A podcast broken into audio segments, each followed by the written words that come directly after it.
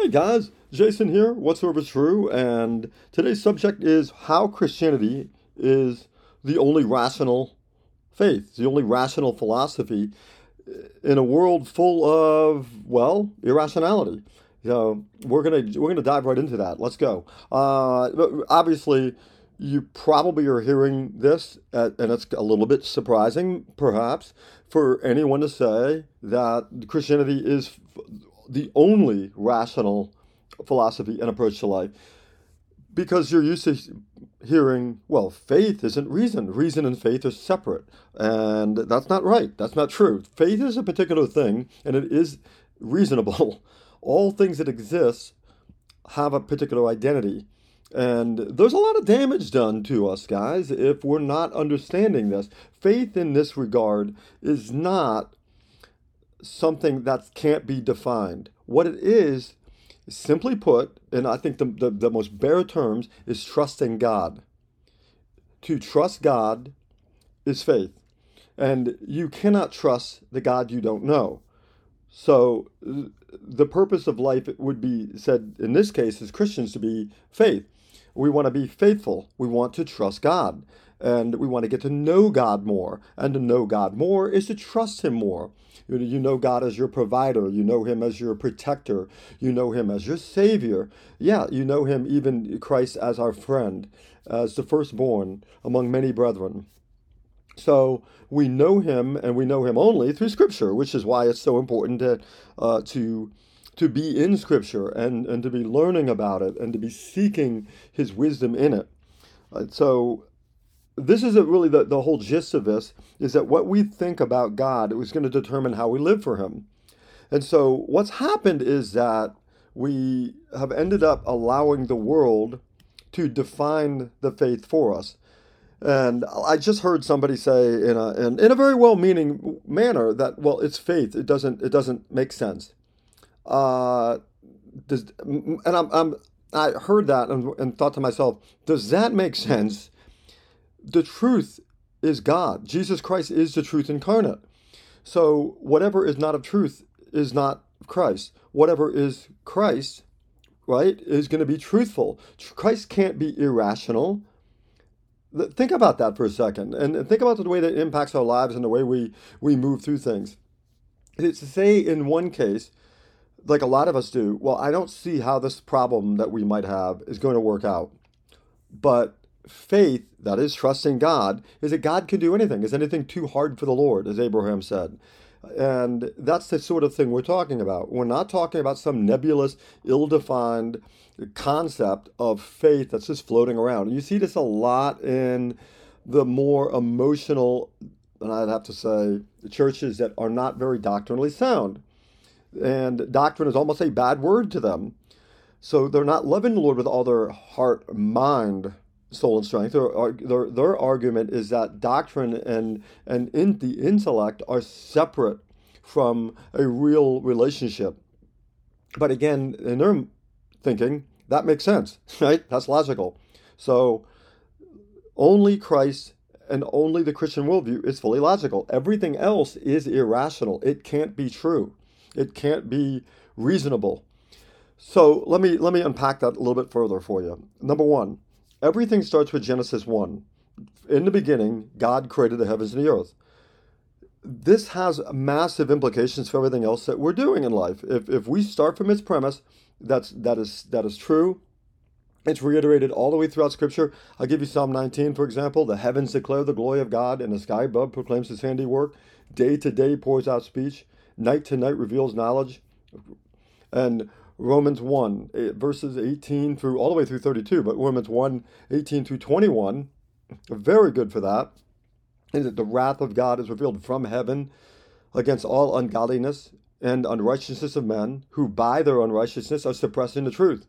Because what can be known about God has been made plain to them ever since creation in the things that have been made.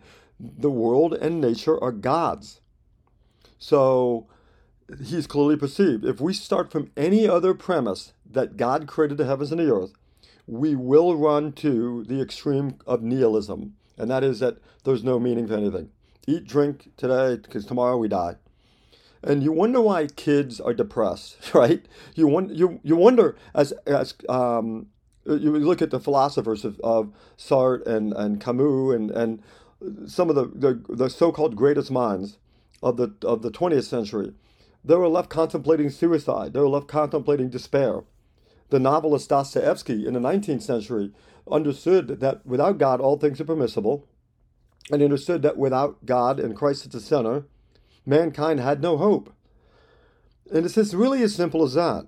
So all all philosophies, all worldviews that do not start with God created the heavens and the earth are going to run towards meaninglessness, despair, and aloneness. And yes, irrationality. Because you can't make sense of why something needs to make sense if there's no ultimate sense at the bottom of it, right? when you when you think about that, it's just such an enjoyable concept because it keeps bringing us back to Him. It keeps bringing us back to His counsel. Read John one one. You know, in the beginning there was the Word, and the Word was right. The Word was God. All things are here because of God. And you know, my my son said to me the other day, uh, we were getting in the car, and I had, and he was getting in the passenger seat, and I moved the Bible was on it, so I moved the Bible. I said, "Well, I don't want you to sit on the Word of the Lord." And he said, "Well, technically, when I'm sitting, I'm always sitting on the Word of the Lord." And I looked over at him. that didn't make any sense to me. And and and so he smiled. He said, "Well, the Lord spoke everything into creation. So technically, whenever I sit, I'm sitting on His Word of creation." And I started laughing, and I thought, "What a what a wonderful concept for a young man to tell his dad, right? I mean, what a, what a blessing. But technically, yes, we are walking through God's creation all the time. There's no way around it. So, to start from any other premise other than God created everything leads us into a world that ultimately can't make any sense. We don't have any rationality for, well, rationality. Why why does anything have to be rational? Why does anything have to mean anything? Why is there science? Who cares, right? Why is there morality? Why is there beauty? All of that stuff. Why do you matter? There you go. So you can't. No one answers that question. Where did everything come from? Why does it mean anything? Christianity answers it right away in Genesis one. And then now the next question is, and when people who complain about this will then start moving to the complaints about the the created order. They'll start arguing about the presence of evil, the presence of pain. Well, from Genesis 1, we have Genesis 3. And when we say that, we mean God created the heavens and the earth and it was all good. But man rebelled against God. Man doesn't have an intellectual problem. He doesn't have a poverty problem. He doesn't have a, a social standing problem, right? He has a moral problem. Mankind falls into sin because man wants to be his own God. He doesn't want to be accountable to the true and living God. And man, man is traumatized, sinful man especially, traumatized by our, by our encounter with the holy God. Because of sin, we are no longer seeking God, we are running from Him. Remember, Adam and Eve hid from God. So, one of the, one of the most damaging things you're going to hear is that people are seeking God. No one seeks God. Romans 3, right? Romans 3. For all, right? No one, no one seeks after God. All have gone astray. So when people call non-believers seekers, they're calling God a liar. And it's very important for us to understand these terms. That's what I mean by sound doctrine. It will make such an impact in our lives if we're thinking truthfully, because Jesus is the way, the truth, and the life. And to think about Jesus, we must think about him truthfully to have a real relationship, we must think about him and know him truthfully, and this is according to the doctrine of Scripture that he's given us. So he created everything, heavens and the earth, everything's good. But then, what? Man fell into sin. And then God redeems us in Christ. So you have the creation, the fall, redemption. And we're going to the fourth big one, which was glorification or the consummation at the end of the age. So the Christian worldview accounts for why is there anything? Why does it mean anything? Well, because the Creator Himself is ultimate and He is personal. So he's there's not like an abstract ultimate. There is a personal ultimate in the Lord our God. This makes sense of everything that we know about life, and it makes sense about why you matter. It also, because of Genesis 3 and sin, makes sense of why we suffer from depressions. We suffer from aloneness and despair. Some of us suffer from illness. Some of us suffer from poverty and oppression. This is a sin sick world. But God, one of the greatest lines in all Scripture, but God so loved the world that he sent his only begotten Son, that whosoever believes in him shall not perish, but have eternal life. This is the glory of the gospel. And what does it what does it mean to have faith? It means to to just basically accept the obvious of Genesis 1, Genesis 3, and yeah, John 3:16. And all the rest of the glories of Scripture. Of God is the righteous God. Right? Because the righteousness of God has been revealed in, in the gospel that God is so holy and so perfect, right, so righteous, and we are not, that the only way into his presence, the only way to to satisfy justice is through Jesus Christ. That's rational. It's logical. There's a logic to the gospel that is not in anything else. It can't account for where everything came from and what's wrong with everything and what to do about it. So those are the three big categories. Okay? Again, God created everything. It's good. There's no part of creation that's just inherently bad. Everything is good. But sin entered into to creation when man rejected God's authority, decided to be his own God, decided to be his own judge of right and wrong, decided to think in terms of self rather than the Lord, made ourselves the center of the world, the center of the universe, the center of uh, the final standard of appeal for right and wrong and good and evil, rather than God and not cast all of us into sin, right? All of nature groans into veil, awaiting the revealing of the sons of God, Romans 8. So all of nature is, is stuck, animals too, in this sin cursed world. But what to do about it? There's hope in the gospel, and the only ultimate hope is in Jesus Christ. See, this makes sense of everything. So when you say faith, don't think faith means it's irrational. Don't think faith is an emotion. Faith is a conviction in the God who revealed himself in Scripture. This changes everything about the way we live. No longer are we living in a, in a dark and, and impersonal place. We're living in God's world. Is it mysterious? Absolutely. We don't know God's will all the time. We know his revealed will, we know his preferred will that we be that we be saved, that we repent of our sin, that we be thankful and we glorify him. And this makes sense of that. Now, you might say, okay, okay, okay, okay, uh, but uh, I'm saved, or I know other people that are saved, and they still do terrible things, and I still struggle with sin, or things like that. So, how do you make sense of that, Mr. Christian? Well, once again, Scripture gives us an answer we are we are justified and then we have sanctification a process of growth and development in, in 1 timothy paul talks about physical training is of some benefit but godliness is of all benefit all of our sin nature is not done away with in this lifetime we will be removed from the possibility of sin in the age to come in this world we are removed from the penalty of sin but not the full presence of it we are now able not to sin. But we're still, we, some of us will still have more sin nature in us than others. That's God's, that's mysterious. I understand that. I don't get the memo. I'm in sales, not management. But man in sin will not seek after God. He wants the benefits of God, but he doesn't want God. Man is seeking about, like people who are seeking peace and are seeking the blessings of God, but they don't want God. So don't misconstrue that and think, well, that means they're seekers of God. No, they're seekers of the blessings of God, but not Him. So after repentance, we then begin to grow in Christlikeness. That will account for why you see some uneven growth, why you see some Christians who are weaker in their faith and maybe, you know, we think we should be, and ourselves included, because we're moving towards that great day of the actualization of all of this potential we have in Christ. So we have, on the one hand, Genesis 1, creation. That, that explains where everything came from and why everything and ourselves have meaning. Number two, what's wrong? The fall, sin. That's what's wrong. Number three, well, what do we do about it? Is it hopeless? No, there's Christ. There's Christ. And the gospel is this. Ready?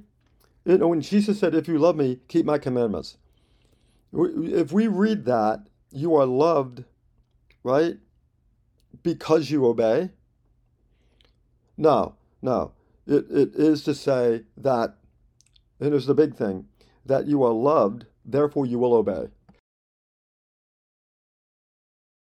So that's the key to that. You are loved, therefore you will obey.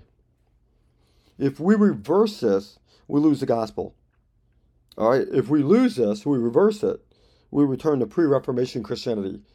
All of the gospel hinges upon you are loved, therefore you will obey. We follow him because of what he did. He delivered us out of slavery.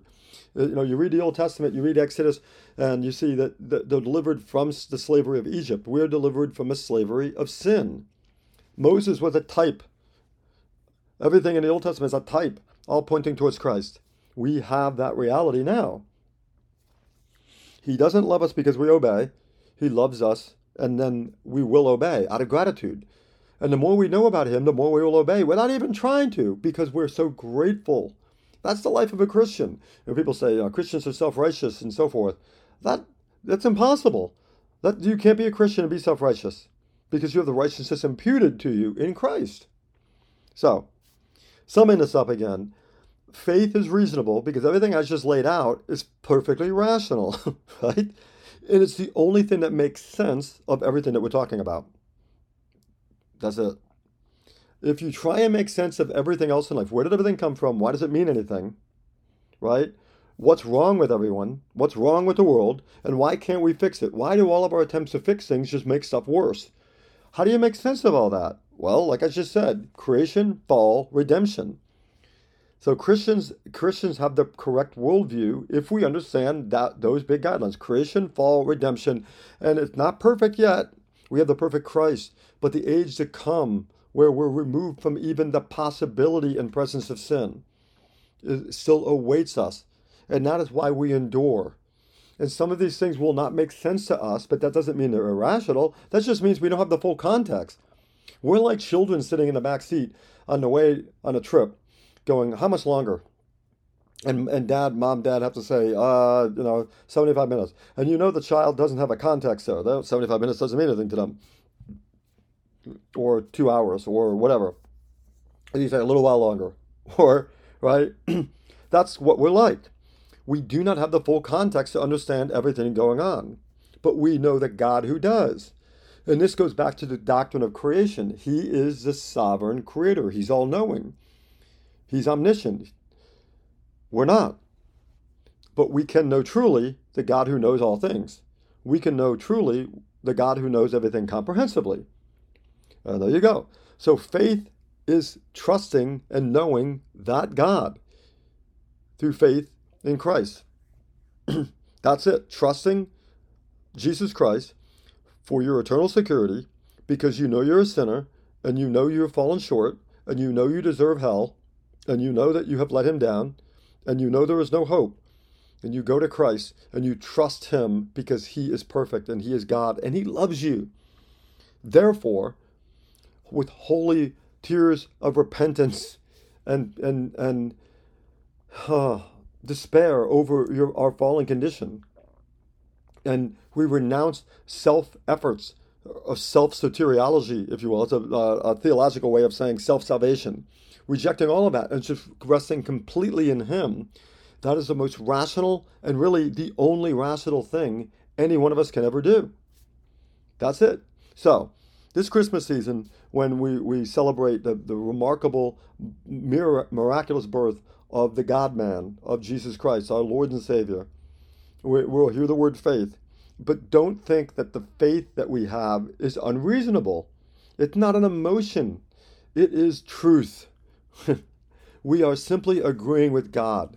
We are being the most rational we could ever be in all of our lives when we agree with God about ourselves and about the world. And this truth, yes, sets us free. All those who hear the truth hear Jesus Christ, the voice of Christ. All of us. To hear Christ is to hear the truth. To hear the truth is to hear Christ. There you go. It is that simple. Um, anyway, as always, I'll say I hope my my my it's becoming my tag off line here. I do hope this is helpful, and I so very much hope it is edifying for you. And uh, this is something that's pa- I'm passionate about because I was saved when I was a young man uh, before the TV. Uh, 13 years old, and I, I was listening to Billy Graham talking about you know death and hell and salvation, repentance of sin, and and I was saved but I wasn't saved in knowledge. I, I wandered around. I was I was in some churches. I didn't understand the gospel, and then I wandered away for for several years, and thankfully, the Lord brought me back to Himself, and I did not understand the faith, and so therefore the relationship that I had with Christ was was stunted, and I I needed I needed to understand the Word to grow in faith those two are inextricably connected, they're linked. And unfortunately, bad preaching today and bad teaching doesn't explain that to us.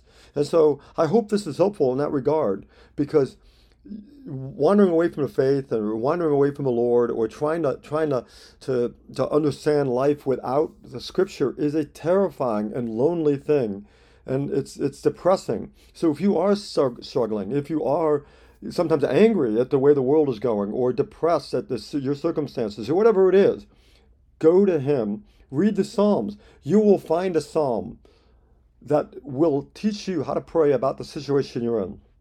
You know, you have 150 chapters in there written really for you. Everything was written, kind of written to you. That's written for you to go, oh, how am I supposed to pray about this? How am I supposed to think about this. Um, I want to do another podcast on that. It's just being Psalms. Everybody's talking about getting mental health professionals. Psalms are our mental health professional care because the divine psychiatrist has already gone ahead of us and taken upon himself to write, give us th- these great Psalms and to write these things down for us so we would know how to approach our emotions that are so often mysterious to us, how to approach our reactions to life, which are, again, sometimes just bewildering to us we're overwhelmed.